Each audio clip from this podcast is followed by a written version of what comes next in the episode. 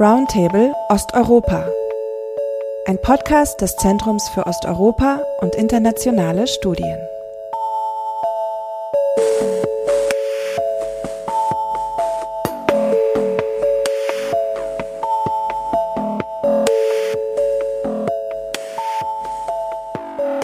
Herzlich willkommen zu einer neuen Folge unseres Podcasts. Bei uns geht es heute ein zweites Mal um die Ereignisse an der Grenze zwischen der EU und Belarus, wobei wir uns diesmal besonders die EU-Migrationspolitik ansehen. Mein Name ist Irina Mützeburg. Ich arbeite als wissenschaftliche Mitarbeiterin am Zeus.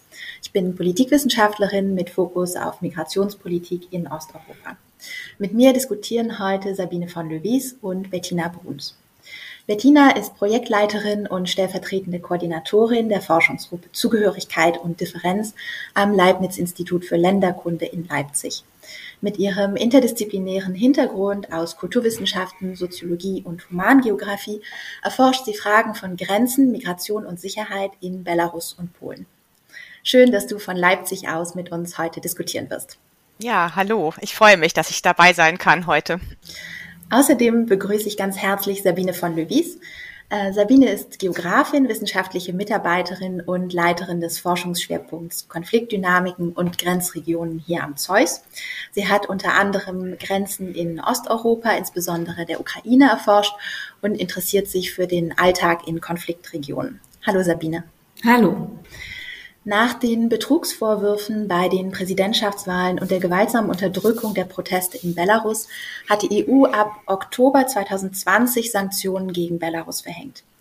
Ab Juni 21 hat die EU nach der erzwungenen Flugzeuglandung in Minsk weitere Sanktionen beschlossen. Kurz danach hat der belarussische Staat begonnen, die Reise von einigen tausend Menschen, unter anderem aus dem Irak, Syrien und dem Iran, zur EU-Grenze zu organisieren. Die Migrantinnen bemühen sich, in die EU zu kommen, während Polen, Lettland und Litauen sich gegen ihre Einreise wehren. Viele Migranten hängen nun in der Grenzregion fest und werden von Sicherheitskräften beider Seiten hin und her gedrängt, bedroht und zum Teil auch verletzt. Einige Personen sind bei der Migration ums Leben gekommen. Mitte November hat Lukaschenko außerdem gedroht, die Gaslieferungen in die EU zu unterbrechen. In diesem Podcast werden wir uns die Situation an der EU-Belarus-Grenze unter einem vor allem migrationspolitischen Blickwinkel ansehen. Betrachten wir erst einmal die generelle Asylpolitik und die Situation von Flüchtlingen in Belarus vor diesem Sommer. Gab es vorher schon Asylbewerber in Belarus? Wie ist so die öffentliche Meinung zum Thema Asyl? Und äh, wie wurde das Thema in den Medien, in der Politik und in der Öffentlichkeit besprochen und wahrgenommen? Ja, durchaus. Es gab schon vor der jetzigen Situation Geflüchtete und Asylbewerber, die sich in Belarus aufgehalten haben. Allerdings ist die Zahl der Schutzsuchenden bisher sehr gering gewesen. Der UNHCR betreut zurzeit insgesamt 9000 Personen und davon sind gerade mal 294 Personen mit einem Flüchtlingsstatus ähm, in Belarus. 209 Asylbewerber gab es Ende letzten Jahres 2000, ungefähr 2600 Personen genießen subsidiären Schutz und dazu kommen noch 6000 Staatenlose. Man muss wissen, dass von diesen Personengruppen insgesamt knapp 7000 Personen aus ehemaligen Sowjetstaaten kommen ursprünglich und diese daher russischsprachig sind was natürlich eine Integration in die belarussische Gesellschaft schon mal erleichtert.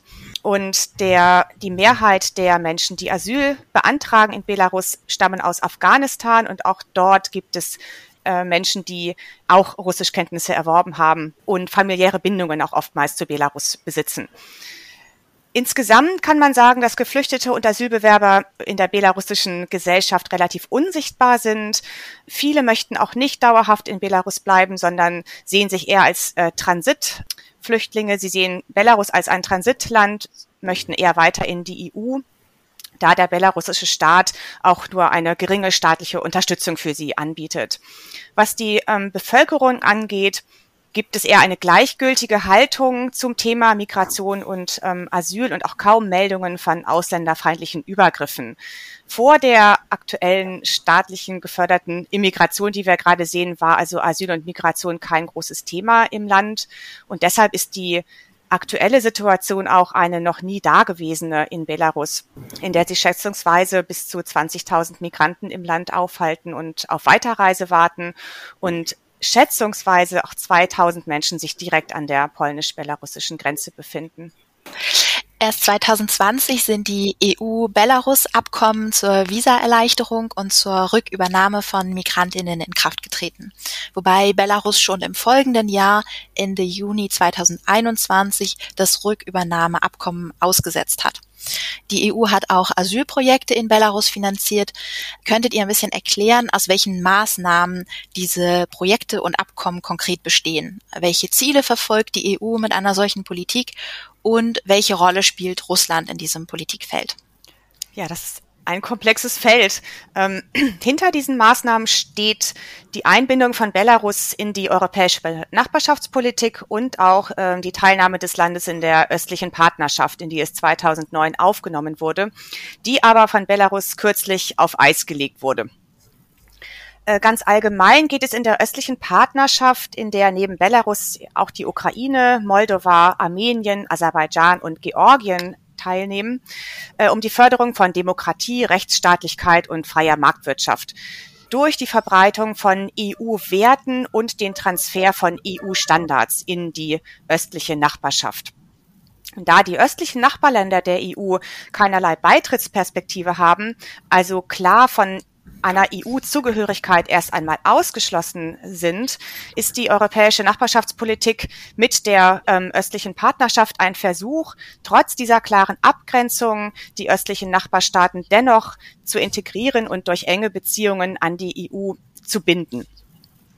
Im Fall von Belarus jedoch muss man sagen, dass in der Summe ganz klar die Abgrenzungstendenzen jegliche integrative Maßnahmen überwiegen.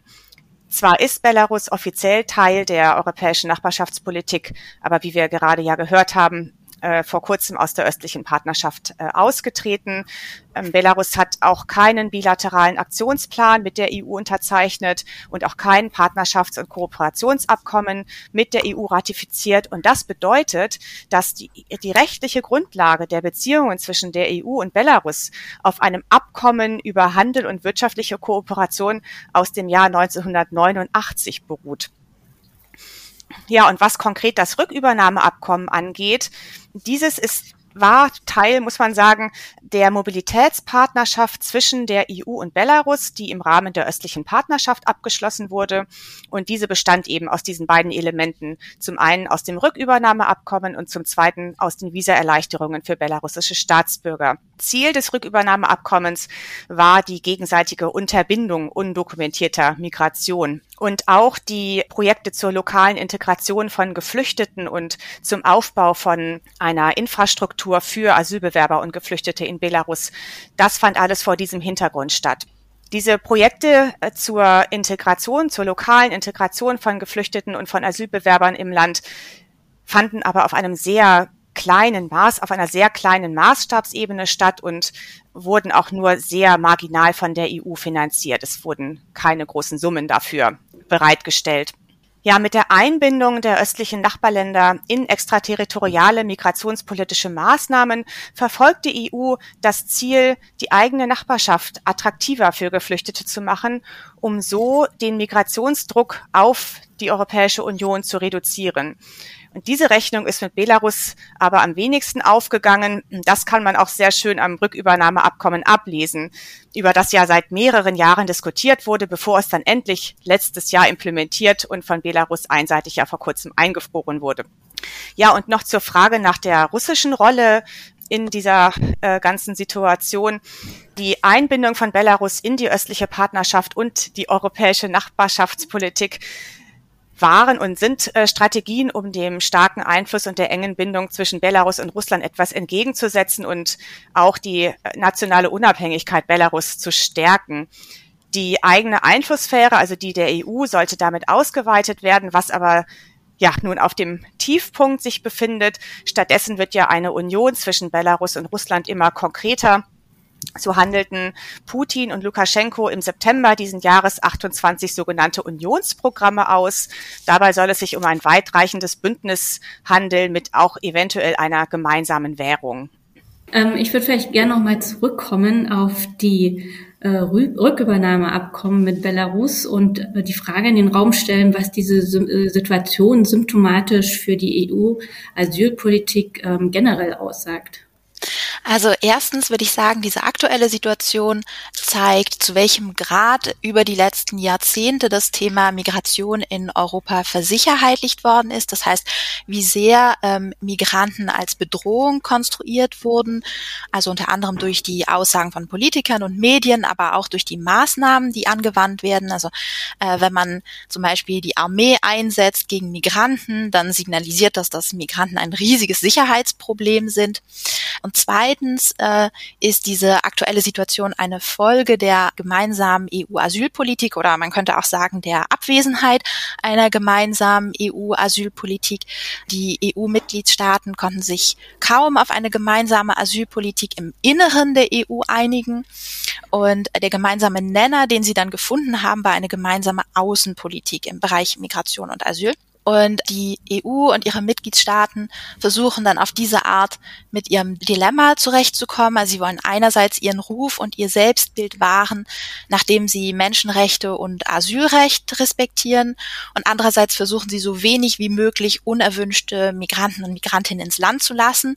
Und die Lösung, die äh, die EU-Staaten dann gewählt haben, ist die Migrationskontrolle an andere Staaten auszulagern. Also so dass nur möglichst wenige Migranten überhaupt das EU-Territorium erreichen, wo man ihnen dann gewisse Rechte zugestehen müsste.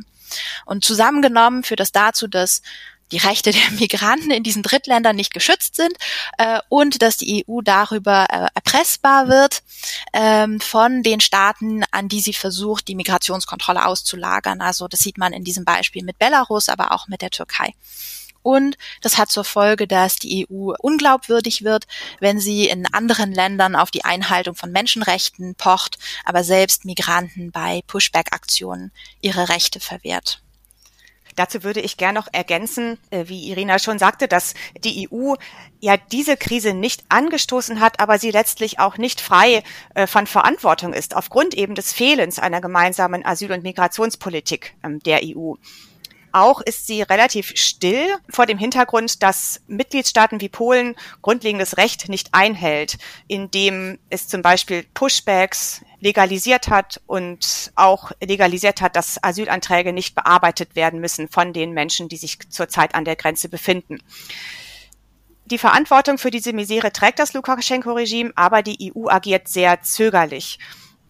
Wenn Polen auf der einen Seite sagt, die Sicherung der polnischen Border ist, äh, liegt in unserem nationalen Interesse, aber die Stabilität und Sicherheit der gesamten EU ist gefährdet, dann könnte man darauf antworten, dass diese Gefährdung unter anderem auch daher rührt, dass die EU eben keinen fairen Verteilungsschlüssel bisher gefunden hat, sich nicht einigen konnte, wie Asylbewerberinnen und Asylbewerber und Migranten innerhalb der EU äh, verteilt werden, und eben keine gemeinsame europäische Migrationspolitik gefunden haben.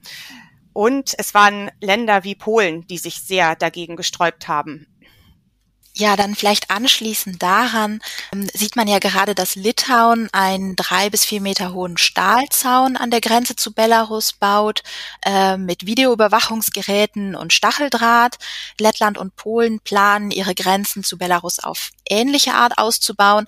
Könntet ihr beschreiben, wie äh, die Grenzen insgesamt, äh, also die EU-Grenzen zu den östlichen Nachbarn insgesamt aussehen? Wie muss man die sich so physisch vorstellen? Sind alle von diesen Grenzen so befestigt und kontrolliert? Also die ähm, Grenzen muss man sich bisher tendenziell als ja, sogenannte grüne Grenzen vorstellen, die überwiegend dünn besiedelt sind. Äh, sie sind teilweise demarkiert mit entsprechenden Symbolen, dass ein neues Staatsgebiet äh, beginnt oder ein, ein anderes endet. Kontrollen finden an verschiedenen Grenzübergängen oder durch vereinzelte Patrouillen statt. Und dieses Bild ändert sich aber derzeit mit der Errichtung von Zäunen unterschiedlicher Stärke, Höhe und auch technischer Ausstattung. Und warum das so ist und warum es wahrscheinlich auch bisher gut so war und ist, da muss man vielleicht noch ein bisschen auch nochmal in die Vergangenheit dieser Grenzregion schauen. In den vergangenen 30 Jahren nach Auflösung der Sowjetunion haben die Grenzen nach Osteuropa verschiedene Veränderungen gesehen, die in Abhängigkeit, und das wurde ja eben auch schon erwähnt, von EU-Osterweiterung, der europäischen Nachbarschaftspolitik und auch der östlichen Partnerschaft sowie der Ausdehnung des Schengen-Raums verbunden sind. Und diese Veränderungen bildeten sich überwiegend in den, in den Grenzregimen, in den praktizierten Grenzregimen ab, aber weniger in der materiellen und physischen Erscheinung der Grenze. Und das heißt, eine Öffnung und, und Durchlässigkeit nach der Auflösung der Sowjetunion und dem Ende des Kalten Krieges wurde quasi gefolgt von einer Schließung im Zuge der EU-Osterweiterung ähm, nach Polen und den baltischen Staaten 2004 und eben insbesondere auch die Ausdehnung des Schengen-Raums mit den damit verbundenen Einreisebestimmungen in die EU 2007. Und damit ging eben einher eine, eine massive Veränderung der Mobilität über die EU-Außengrenze für die Menschen in der Region äh, seit 2007, die einen Austausch und Nähe gewohnt waren. Das wurde aber wiederum auch auf gewisse Weise aufgehoben, als man dann so ähm, lokale, regionale Grenzverkehre eingerichtet hat, die dann den Kontakt äh, mit bestimmten administrativen Hürden wieder eingerichtet hat oder ermöglicht hat und dann aber eben auch, und das hatte Bettina ja eben schon erwähnt, mit dieser Möglichkeit Visaerleichterung für eben im Falle von Belarus, äh, für Bewohnerinnen von Belarus zu ermöglichen, im Zusammenhang eben mit den Abstimmungen zu äh, ja, der, der Sicherung der EU-Außengrenze.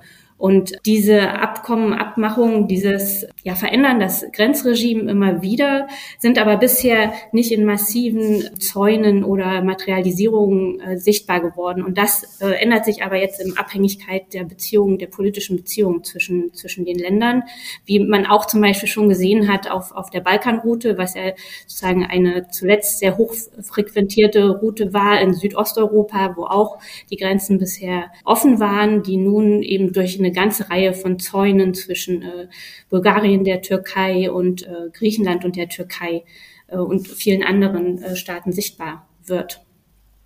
Mm, Polen möchte ja von der EU mindestens 353 Millionen Euro bekommen als Unterstützung für den Bau von Grenzanlagen, also von Zäunen und befestigten Grenzschutzanlagen. Bis jetzt hat sich die EU diesbezüglich eher zurückhaltend gezeigt. Die EU-Kommissionspräsidentin Ursula von der Leyen und die EU-Kommissarin für Inneres, Ilva Johansson, haben erklärt, die EU wolle keine Grenzzäune finanzieren. Jetzt werden aber doch die rechtlichen Grundlagen für eine solche Zaunfinanzierung überprüft. Aber deutlich einsatzfreudiger hat die EU äh, andere Arten der Unterstützung vorgeschlagen.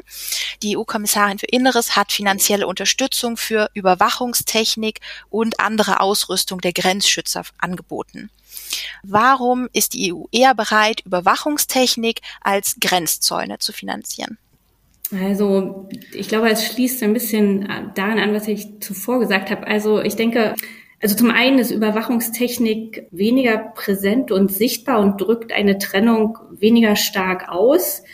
Und möglicherweise will die EU auch Bilder, wie wir sie aus Südeuropa kennen, äh, zum Beispiel aus der spanischen Exklave Melilla in Marokko, wo riesige Grenzzäune und Grenzanlagen existieren, vermeiden oder eben Bilder, wie wir sie in Südosteuropa haben.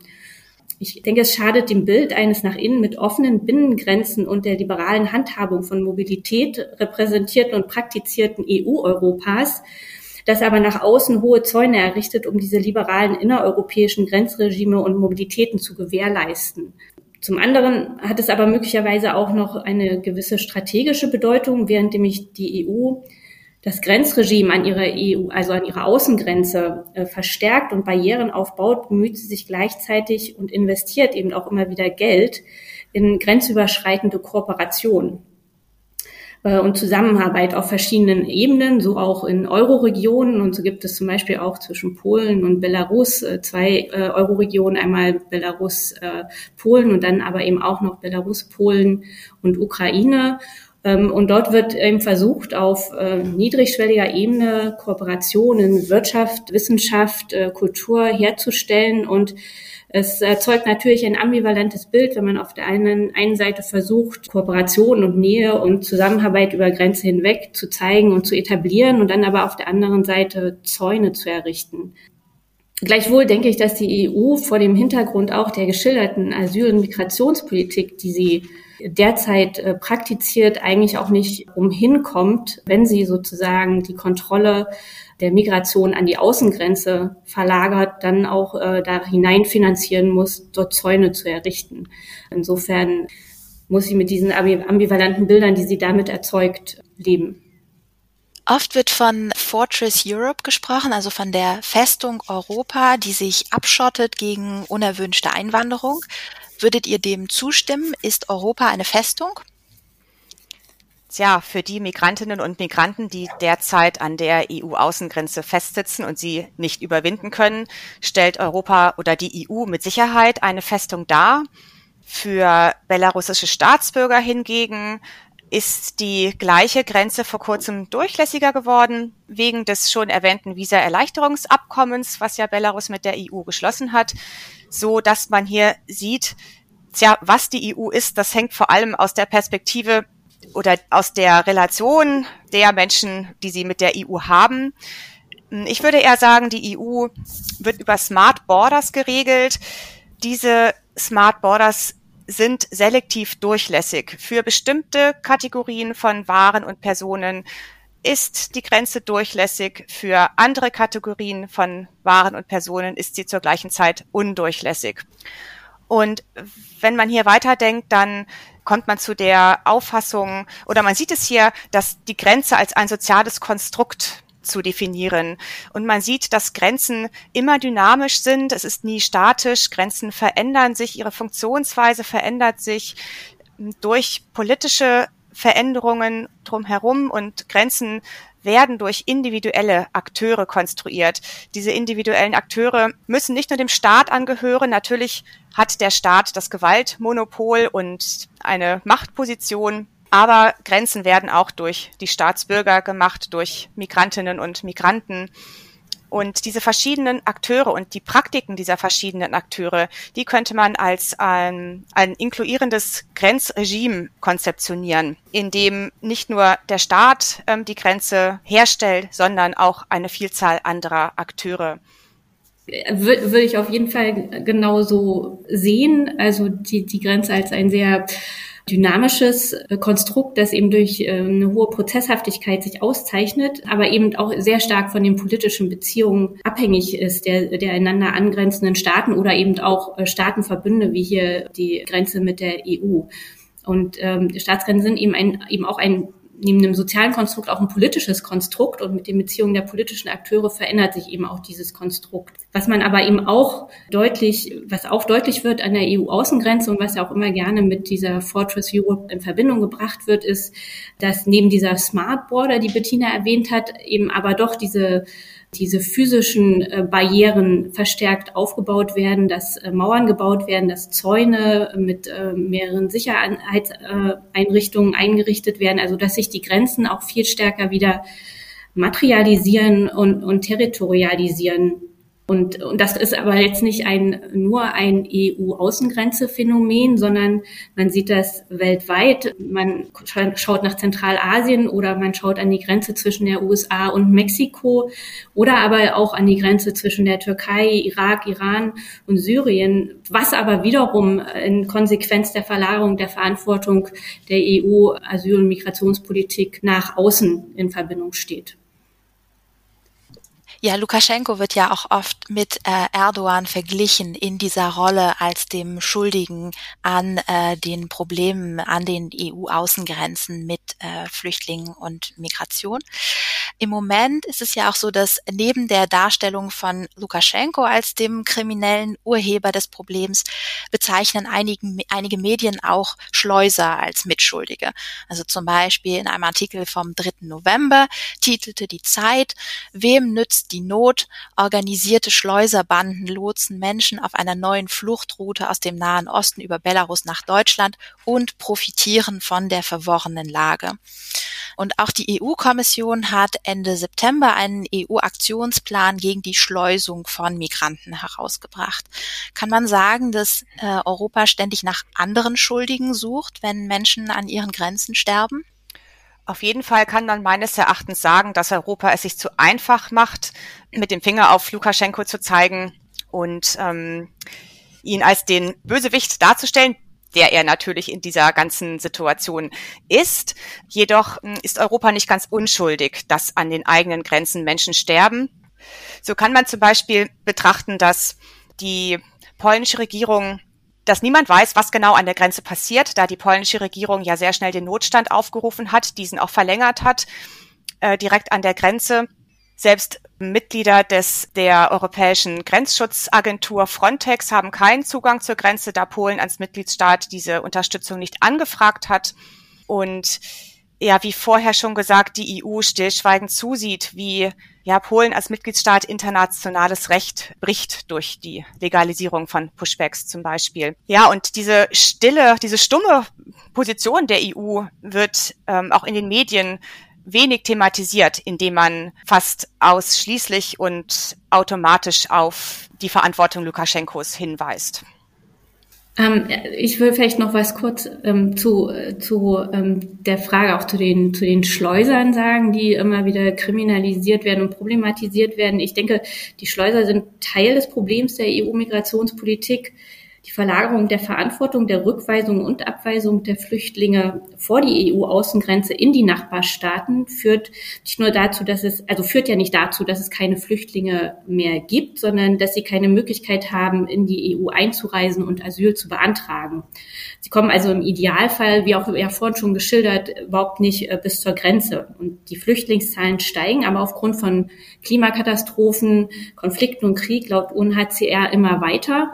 Das heißt, dass der Druck an den EU-Außengrenzen und in den Nachbarstaaten steigt und somit das Geschäft der Schleuser, deren Job es ist, Wege zu finden, die Einreise zu ermöglichen. Schließlich sind es ja aber nicht die Schleuser und, und der Schmuggel und auch nicht die Flüchtlinge und eben auch nicht Lukaschenko sind quasi nicht schuld an den ähm, Ursachen der Flucht, sondern quasi die Probleme, Krisen, Konflikte äh, in den Herkunftsländern, die wiederum ein Thema der EU-Außenpolitik sein sollten. Und ähm, was man vielleicht auch noch sagen sollte, neben der Frage, und das hat Bettina im Prinzip ja eben auch schon angesprochen, also neben der Frage, was Lukaschenko da macht und was, was natürlich überhaupt nicht geht und, und absolut zu kritisieren ist, und was aber ja auch vor ihm schon andere gemacht haben, sollte eigentlich vielmehr die Frage in den Vordergrund gestellt werden, warum er das machen kann und an welcher Stelle er ansetzt, um eben seine Interessen zu verfolgen. Und äh, jenseits des Bildes, das eben auch Lukaschenko im, im eigenen Land herstellt und die Fragwürdigkeit der EU-Politik ähm, eben versucht herauszustellen, zeigt er eben auch deutlich, dass eben diese Liberalisierung der Grenzen innerhalb der EU und die freiheitliche Vorstellung innerhalb einer EU-Welt ohne Grenzen mit freiem Waren, Personen und Informationsverkehr von eben dieser Verlagerung der Grenzkontrollen in die Nachbarländer außerhalb der EU abhängt. Und dass eben außenpolitische Maßnahmen wie Sanktionen nach hinten losgehen können, wenn man in einem Abhängigkeitsverhältnis mit Blick auf Migrationspolitik und eben Grenzsicherung steht und dann eben entsprechend instrumentalisiert werden können. Wenn ihr euch die öffentliche Debatte anseht, was fällt euch daran noch auf? Gibt es irgendwelche Punkte, die aus eurer Sicht in der Debatte fehlen, die ihr noch äh, hervorheben möchtet? Ja, ein Punkt ist der, wenn man sich ansieht, wie in der EU hm, Themen zu Migration und Asyl verhandelt werden, dann fällt auf, dass Migration in erster Linie als ein Sicherheitsrisiko dargestellt wird und Migrantinnen und Migranten versicherheitlicht werden.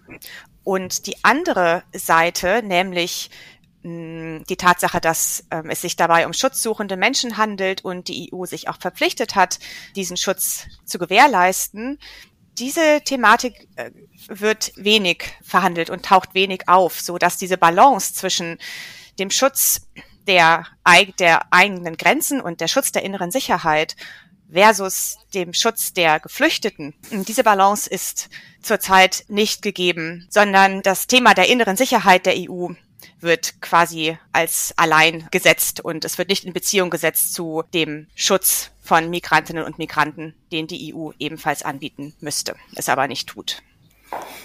Ja, das finde ich einen total wichtigen Punkt und äh, was mich sehr beunruhigt und äh, auch stört, an dem gesellschaftlichen und auch politischen Diskurs und auch der Rhetorik ist, dass sie sehr stark mit kriegerischen Bildern aufgeladen ist. Ähm, und es reicht eben von, von der Verwendung von Begriffen wie der östlichen Front oder Migranten als Waffen, was ja sehr häufig äh, erwähnt wird, oder dem einem hybriden Angriff aus Belarus, wie Frau von der Leyen das formuliert hat, bis hin aber auch einer Herstellung eines eines neuen Ost-West-Konfliktes. Und, und ich finde das falsch, weil es an den Problemen, die, die eigentlich äh, verhandelt werden müssen, äh, vorbeigeht. Und das ist eben, denke ich, zum einen äh, die EU-Außenpolitik zu seinen Nachbarn, wie eben hier zum Beispiel Belarus, dann aber auch die Frage nach, ist es möglich, eine Migrationspolitik von der Außenpolitik zu entkoppeln?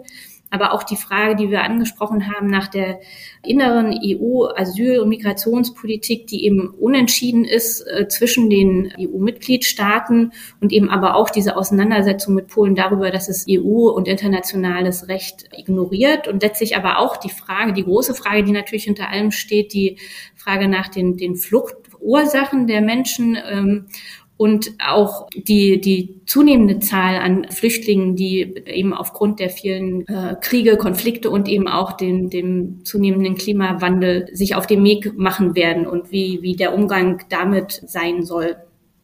Es bleibt ein Thema, das äh, weiter viele offene Fragen bereithält und das wir sicherlich auch in Zukunft noch kontrovers diskutieren werden.